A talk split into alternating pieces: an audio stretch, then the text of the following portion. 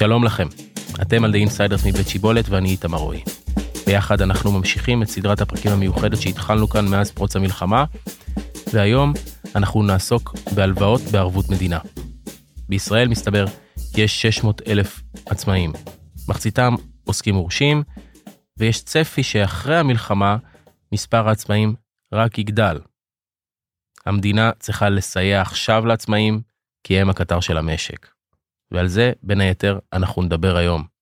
מה המדינה עושה כשהיא צריכה להיכנס מתחת לאלונקה, או להכניס את היד עמוק לכיס, בשעת משבר ואסון, כמו שידענו בקורונה, אבל במלחמה זה בכל זאת קצת אחרת. יהיו כאן עורך דין מיכל אוחנה ויובל שלו, שהוא מומחה בתחום המימון ודוקטורנט בהלוואות בערבות המדינה. שלום. שלום, נעים מאוד. נעים מאוד. יובל, אתה האורח פה, אני כן. כבר... אה, מיכל היא כבר פה לרוב. אני אנסה להתאקלם. תנסה לי, לא, נראה לי אתה תצליח. מה זה, תתן לי רגע, תסביר לי רגע את הקונטקסט הרחב, מה זה הלוואה בערבות מדינה? אוקיי, אני אלך איתך קצת אחורה. אמת. הקרן הוקמה ב-2004 כבר. זו קרן שמשרד האוצר וחשב הכללי החליטו, ראו שיש המון אה, קושי לבעלי עסקים קטנים ובינוניים לקבל הלוואות מהבנקים בכלל. אם זה בגלל קשיים של תזרים, אם זה בגלל ביטחונות, אם זה הבנק לא מכיר את התחום פעילות או לא, או שהלקוח מיצה את המסגרות אשראי הקיימות שלו. אז המדינה בצורה מאוד חכמה אמרה אוקיי, בוא נקים קרן, אנחנו נסייע לבנק, למדינה, סליחה, ל, ל, ל, לראות את הסינון, איך, אה, מה נכון יותר ללקוח לקבל הלוואה, באיזה דרך, ואנחנו ניתן המלצה לבנק גם כן. עם המלצה שלנו ועם האישור שלנו הבנק יקבל בט- בטוחה מהמדינה ואז יהיה לו יותר קל לתת את ההלוואה. אחלה מודל מצוין נהדר והוא רץ עשו פיילוטים לאורך השנים משנת 2004 5 ו6 והקרן באמת אה, הלכה ותפחה וגדלה. אבל הדברים המאוד מאוד אה, שאם אני מסתכל עליהם היום מה שהיה נכון 2004 5 ו6 אה, לא תואמים את המציאות של היום לא מבחינה טכנולוגית ולא מבחינת צרכים של השוק. ואחרי זה נפרט ונגיע לנקודות מסוימות שנוכל לראות את ההבדלים. אבל בגדול הקרן בערבות מדינה אם אני מסכם אותה באה לעזור לעסקים קטנים ובינוניים בהצגת בטוחה לבנק שיהיה לו קל לתת את ההלוואה. זה המהות. אוקיי. עכשיו, מיכל, אני רוצה שתסבירי לי מה ההבדל, אוקיי, בין הלוואה בערבות מדינה, אוקיי, לצורך העניין, לסתם הלוואה, ואני אסביר למה אני, למה אני, לאן אני רוצה לקחת את זה. בסוף, המדינה היא שותפה שלי או עוזרת לי כשאני ממש אקלה, זה העניין, כשאני ממש אקלה לקושי. לבעיה תזרימית אה, קשה, שאני אתקשה לשלם את ההלוואה שקיבלתי, ואז המדינה אה, אה, תירתם. זה בעצם הרעיון של ה... חד משמעי. יש לך פה גב כלכלי, פיננסי, הכי חזק שאתה יכול להמציא בעת שאתה בא לקחת הלוואה. זה ההבדל, איך אומרים, פה קבור הכלב. כלומר, הנקודה היא, וזה חשוב להדגיש, אוקיי? זה לא אומר שאתם אה, לא צריכים אה, להמציא איזשהו אה, רבון, הרבה פעמים ערבויות. לערבויות. אה, אתם צריכים, אה, זאת הלוואה לכל דבר ועניין, אבל אז אני אחדד פה. אתה בהלוואה המדינה נותנת את הביטחונות עוזרת בביטחונות אבל אתה כבעל עסק כעצמאי או כחברה צריך לחתום ערבות אישית על כל ההלוואה. הבנתם? בדיוק עכשיו אם חס וחלילה לא תחזירו את ההלוואה מסיבה כלשהי הבנק חייב על פי כי הוא עושה את החיתום הוא נותן את ההלוואה הוא יעשה את הגבייה גם כן. רק אם הבנק ניסה ולא הצליח לגבות או משיקולים שלו החליט לוותר שלרוב זה לא קורה ב... בזרימה בוא נגיד ככה רק אז המדינה מכניסה את היד לכיס בסוף התהליך. זאת אומרת אבל האחריות על להחזיר את ההלוואה היא אח- אחריות אישית של בעל החברה. אוקיי. איך עובד התהליך? התהליך אה, כמו שאמרתי בהתחלה ב2004 עד היום השתנו דברים והשתפרו אבל עדיין הוא מאוד מסורבל יחסית למה שאפשר לייצר. ב2004 בוא נגיד היו בסך הכל שני בנקים הפיילוט היה עם אוצר אחד ומרקנטיל וראו שמה טוב וגם בכוונה חילקו את השוק פחות או יותר לתחומי פעילות שבנק אה, נניח אה, מרקנטיל היה יותר טוב למגזרים מסוימים הוא ידע לנתח עסקים בתחומים מסוימים ואוצר החייל אה, השלים את הפער. עם הזמן ב2016 נניח אחרי פיילוט מסוים המדינה הרחיבה לעוד בנקים ומה שקרה כתוצאה מהקורונה פתחו את זה לכל השוק. זאת אומרת כל גוף מימוני שעומד בתנאים מסוימים לא ניכנס יכול להגיש בקשה כדי להיות חלק מנותן האשראי בקרן בערבות המדינה. היום כל הבנקים לצורך העניין ועוד גם גופים חוץ בנקאיים זכאים ויכולים ל- לתת את ההלוואה בערבות ממשלתית. כאשר איך זה עובד? אז אתה, אתה צריך אה, להיכנס היום אתה נכנס לאתר. לא ה- רגע עוד לפני כן כן. בנק ישראל אוקיי למעשה, יכול להיות שאני אה, טועה, אבל תכף אתם תגידו לי, נותן הלוואה אה, מוניטרית לצורך העניין לבנקים, נכון? מהמם. בשביל לאפשר לנו את הדבר הזה. אז תחלק את זה לשניים בנק ישראל לא קשור להלוואות בערבות מדינה זה דרך משרד האוצר בנק ישראל נותן הלוואות מוניטריות לעזור לעסקים. הבנק ישראל אומר קחו מהכסף אה, הוא נותן עכשיו על מצות רוא- רואים את זה בכתבות בוא נערבב ת- תעזרו בהלוואה המוניטרית שלנו לתת להוזיל את העלויות בערבות מדינה כי הלוואות היום ממש לא זולות מה שמוצע היום נגיע לזה בהמשך הלוואות אפשר לשפר אותם. אז בגדול נכון אבל כרגע אין ערבוב בנק ישראל נותן את ההלוואה המוניטרית לבנק לבנקים להלוואות רגילות העסקיות הרגילות לא לערבות מדינה. והתהליך הולך בצורה כזאת ה- הלקוח צריך להיכנס לאתר הממשלתי באזור האישי שלו לבקש בקשה להתחיל תהליך של הלוואה בערבות מדינה צריך להמציא להעלות טפסים כמו דפי בנק דוחות כספיים דוחות מע"מ טופס פחת אישור אה, אה, טופס אה, אישור שהוא אין לו צ'קים חוזרים הוצאה לפועל בתי משפט כונס נכסים הוא צריך להעביר הרבה אישורים להעלות אותם לאתר שלאחר מכן כל האישורים האלה ב, בשלב הבא הוא מעלה גם זה מצטרף לנתונים כמו אה, תחזית פיננסית, אה, צרכים שלו וכדומה, הוא חייב לפרט למה הוא צריך את ההלוואה, ואז זה מגיע גוף מתאם. חלק מהתהליך של הערבות מדינה פעם היו שני גופים מתאמים, היום יש גוף מתאם אחד שמדינה אה, הציגה אה, לכל הלקוחות העסקיים שהם חייבים לעבור דרכם. אה, בדיוק הסכם. BDSK בדיוק. שהגוף המתאם התפקיד שלו זה לסנן בקשות ולראות שהם עומדים בתנאי הסף. לאחר שהבודק פגש או שיחת זום או פגישה תלוי במצב פגש את הלקוח ואת העסק וראה לנכון להמליץ עליו חיובית שלילית או חלקית את ההלוואה רק אז זה עובר אה, לבנק. אחרי שהבנק עושה את אותה בדיקה רק אז עובד לוועדת אשראי. שיש נציג מטעם הציבור נציג מטעם הגוף המתאם נציג מטעם הבנק ורק אחרי זה נשללת ההלוואה מאושרת או אושר, מאושר חלקי. אני רוצה רגע לעצור אותך ברשותך ונדבר תכף גם על התהליך עצמו כי שנבין יותר אם צריך איש מקצוע שיעזור לנו אם אנחנו יכולים לעשות את זה בעצמנו אבל אני רוצה רגע גם לתת איזשהו ספוילר לאנשים שעדיין לא הקשיבו לפרקים שלנו על בנקאות פתוחה ועשינו כאלה אה, שניים עם מיכל ואני רוצה גם לקשר רגע את זה לבנקאות פתוחה ולכל השינוי שהמערכת הבנקאית עוברת כלומר.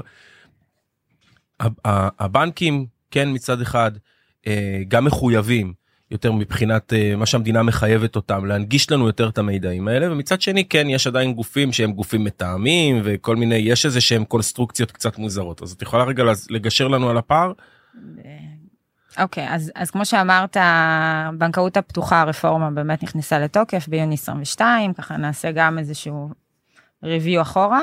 מה שחייב את הבנקים לשתף במידע הפיננסי של הלקוחות אה, כמקורות מידע לגופים אה, מורשים עם גופים פיננסיים וכדומה בהסכמת אה, הלקוח. עכשיו מה שקורה ב... בסקשן הזה ספציפי של העסקים ואנחנו מדברים על הקרן להלוואות בערבות המדינה שזה בא לסייע למגזר העסקי אנחנו רואים באמת שהפער הזה שנוצר ב- בתהליכי המידע הפיננסי, אוקיי, שבסוף זה תהליכי חיתום שהבנקים צריכים לייצר עבור הלקוחות בתהליכים מהירים, וחיתום זה אומר לשקלל את הסיכון סיכוי לצורך מתן ההלוואה, אמ, צף. אנחנו יודעים שיש לנו מאגר נתוני אשראי לפרטיים, עוד אין מאגר נתוני אשראי לעסקים. כל הנושא של הבנקאות הפתוחה יחסית חדש אבל מתחיל להתבסס והמידע הפיננסי על עסקים אה, מתרומם מתחיל להיות יותר נגיש אז כל אותם אה, יועצים באמת אה, שנותנים אה, את הידע שלהם ואת הסיוע לאותם עסקים שנקלעו ל, ל, לצרה כלכלית יכולים היום לתת להם בהרבה יותר בקלות ובהרבה יותר מהירות את אותו אה, סיוע שהם נדרשו מה גם שזה חוסך להם זמן שזה משאב חיוני וכסף. בסוף אני כשאני הולכת לקחת הלוואה יש לי איך אומרים כמה שלבים לעבור בדרך כלומר? וככל שאני אקצר אותם ככה אני אשלם פחות יבזבז פחות זמן ותהליך יהיה הרבה יותר יעיל אז גם אנחנו רואים את זה שהבנקאות הפתוחה לא רק שהיא תרמה לפריחה הזאת היא, היא גם מייעלת אותה. זאת אומרת יש לנו עוד הרבה מה לראות הרבה מה לצפות זה עוד אבני דרך ולא כל המידעים אה, פתוחים אבל אה, אנחנו איך אומרים אנחנו מתחילים להיות שם אז בהיבט הזה ספציפי של הקרן בהלוואות בערבות המדינה המקום של היועצים שכן עושים שימוש בבנקאות הפתוחה זה דבר שהוא הוא מבורך והוא רק יקדם אותם הלאה עכשיו לגבי זה כן יועצים לא יועצים אני אתן ליובל ככה לספר את האינפוט שלו. כן אני, אני ארחיב דווקא מה שאת אומרת בוא ניקח דוגמה תכף נגיע לעניין היועצים. קח בחשבון בוא נגיד ניקח מספרים אה, מוחלטים תקופת הקורונה שתקופה שרצו לתת הלוואות והיו הטבות מופלגות וכדומה בסך הכל אם תסתכל בדוח של מבקר המדינה 58% מהלקוחות שהגישו בקשה קיבלו הלוואה בערבות מדינה. זאת אומרת שפחות או יותר חצי ממי שמגיש הולך תהליך מאוד ארוך של כחודש פחות או יותר איסוף מסמכים ניירות בדיקה עם בודק וכדומה חצי חצי מקבלים חצי לא. עכשיו בגדול כשאתה עושה חיתום על עסק יש לך המון כלים אה, בסיסיים עזוב שהוא צ'קים חוזרים בכלל או מוגבל לא יכול לגשת אבל אתה יודע את היחס מינוף אתה יכול לדעת פרטים כלליים לסנן אותם יותר טוב ואתה לא צריך לשגע את הלקוח בתהליך מאוד מאוד ארוך כמו שהיום עובדים. זאת אומרת אם היום הייתה אפשרות הנגשה בוא ניקח לא ניקח עכשיו את כל הבנקאות הפתוחה מספיק שמס הכנסה היה מאפשר ב-API זאת אומרת התקשרות טכנולוגית לדוחות שומה של בעל העסק. וברגע שיש לך איזה חברת פינטק שיש לה יכולת או גם לבנקים לצורך העניין יכולת לי, אה, בבנקאות פתוחה לראות מה דפי בנק של הלקוח במצ'ינג מאוד פשוט אתה יכול לבנות so called סוג של מודל עסקי. ואתה ואתה יכול לשלול או לאשר את רוב הלקוחות בשניות בדקות מאשר בשבועות. זה שינוי שהוא יקרה אבל רק חבל ש... הוא לא קורה מהר. מה קורה עכשיו? עכשיו יש גוף מתאם כמו שאמרנו גוף מתאם אחד ואתה צריך כן אבל איך היועצים אני נגיד אני אני עסק. אז בוא נגיד עד בוא נפריד את זה עד תן לי רגע יש לך היום אתה רוצה ללכת לא הקורונה לא מעניין אותי מעניין אותי חרבות ברזל חרבות ברזל אתה זה אנחנו בסוף רוצים לתת פרקטיקה עזוב אותי ההיסטוריה של הזה אז לא- בוא נגיד יש שם שני מסלולים פעילים גדולים משמעותיים אני לא נכנס לרזות של מסלול חקלאי מסלול אה, הון חוזר באופן כללי יש מסלול רגיל ומסלול של חרבות ברזל.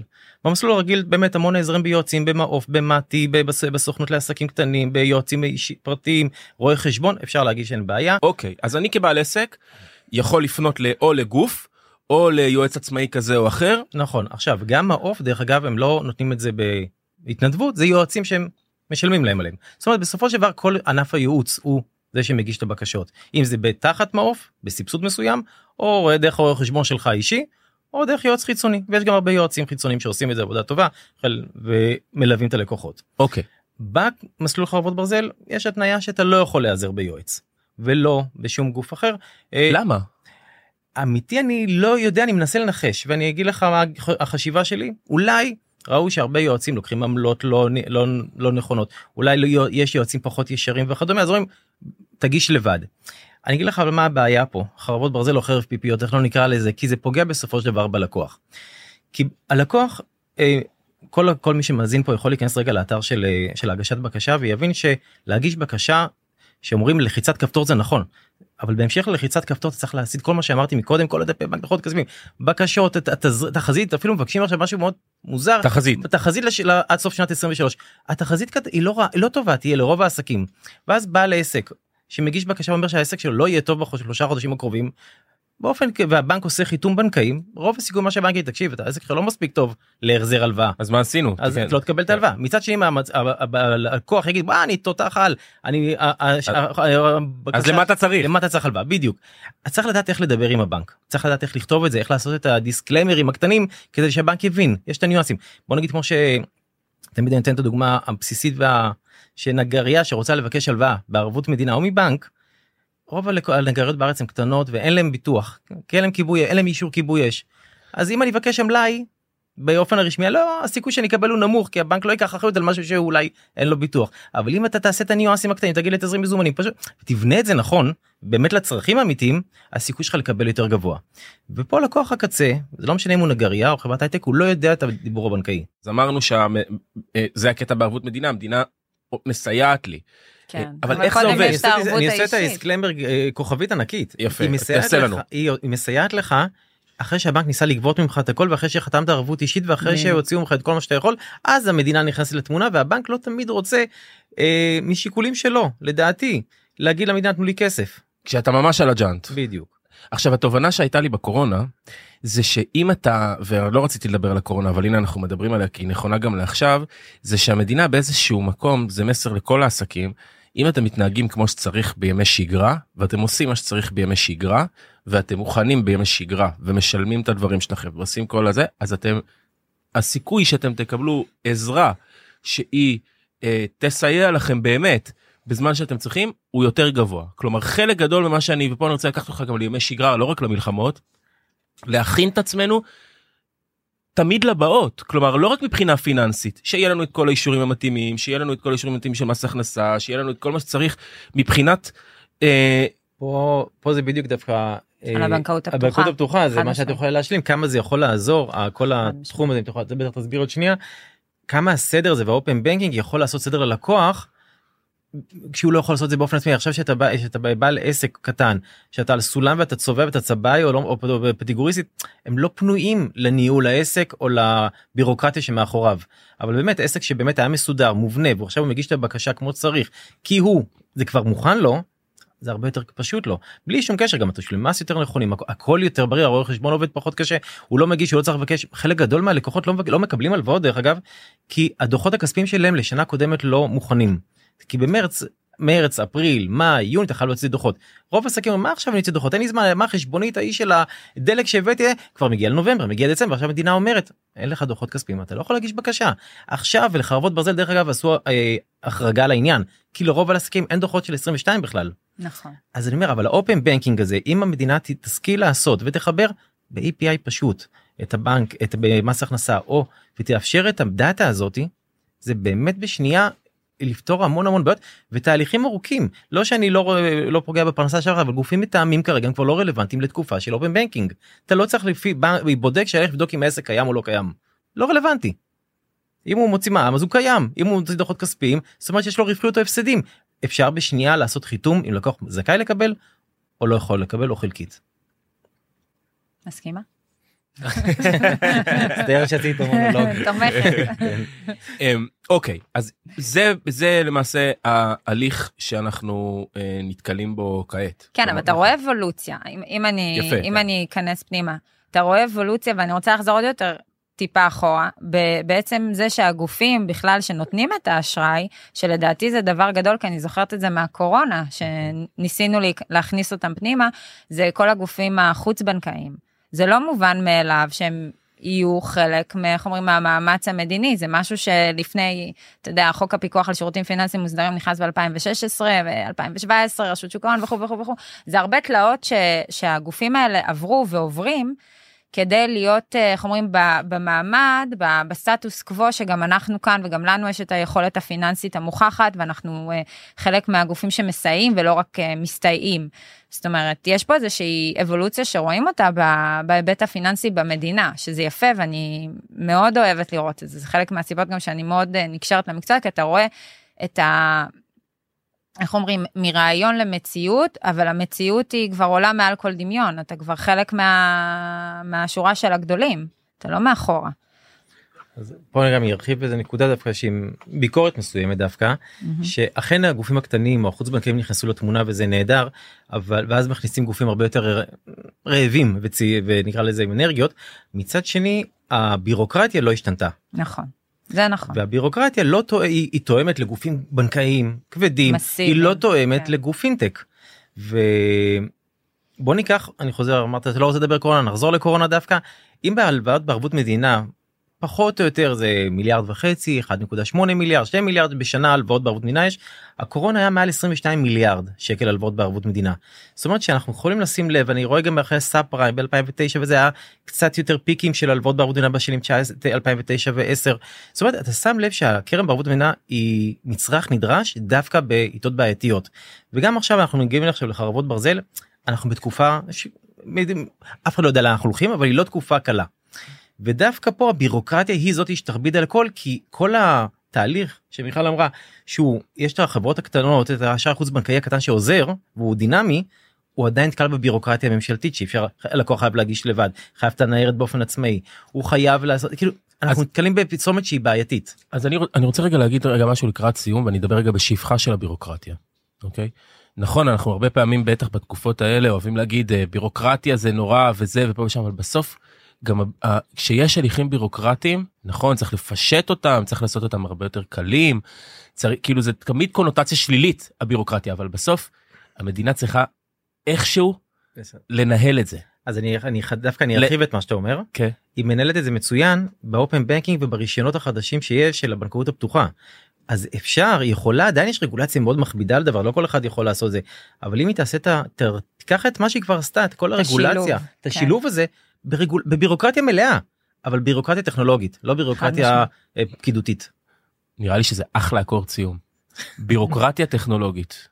כן. וזהו, וזה. זה, זה בגדול, כן, זה בגדול העניין, בירוקרטיה טכנולוגית. אז אם אתם צריכים איזשהו סיוע כזה או אחר להתלבט, נכון שאת הבקשות אסור לכם להגיש עם יועצים, אבל אם יש לכם איזושהי התלבטות כללית ואתם רוצים לשאול שאלות, אז יש לכם את הקו החם של שיבולת, שאנחנו נשים את הלינק למטה, אם אתם מעסיקים או עוסקים או כל מה שצריך, ייעוץ משפטי חינם, ללא עלות, לרגל המצב. ויובל שלו, תודה רבה שהיית איתנו, בשמחה. עורך דין מיכל אוחנה, תודה. היה תענוג, תודה לכם. תודה.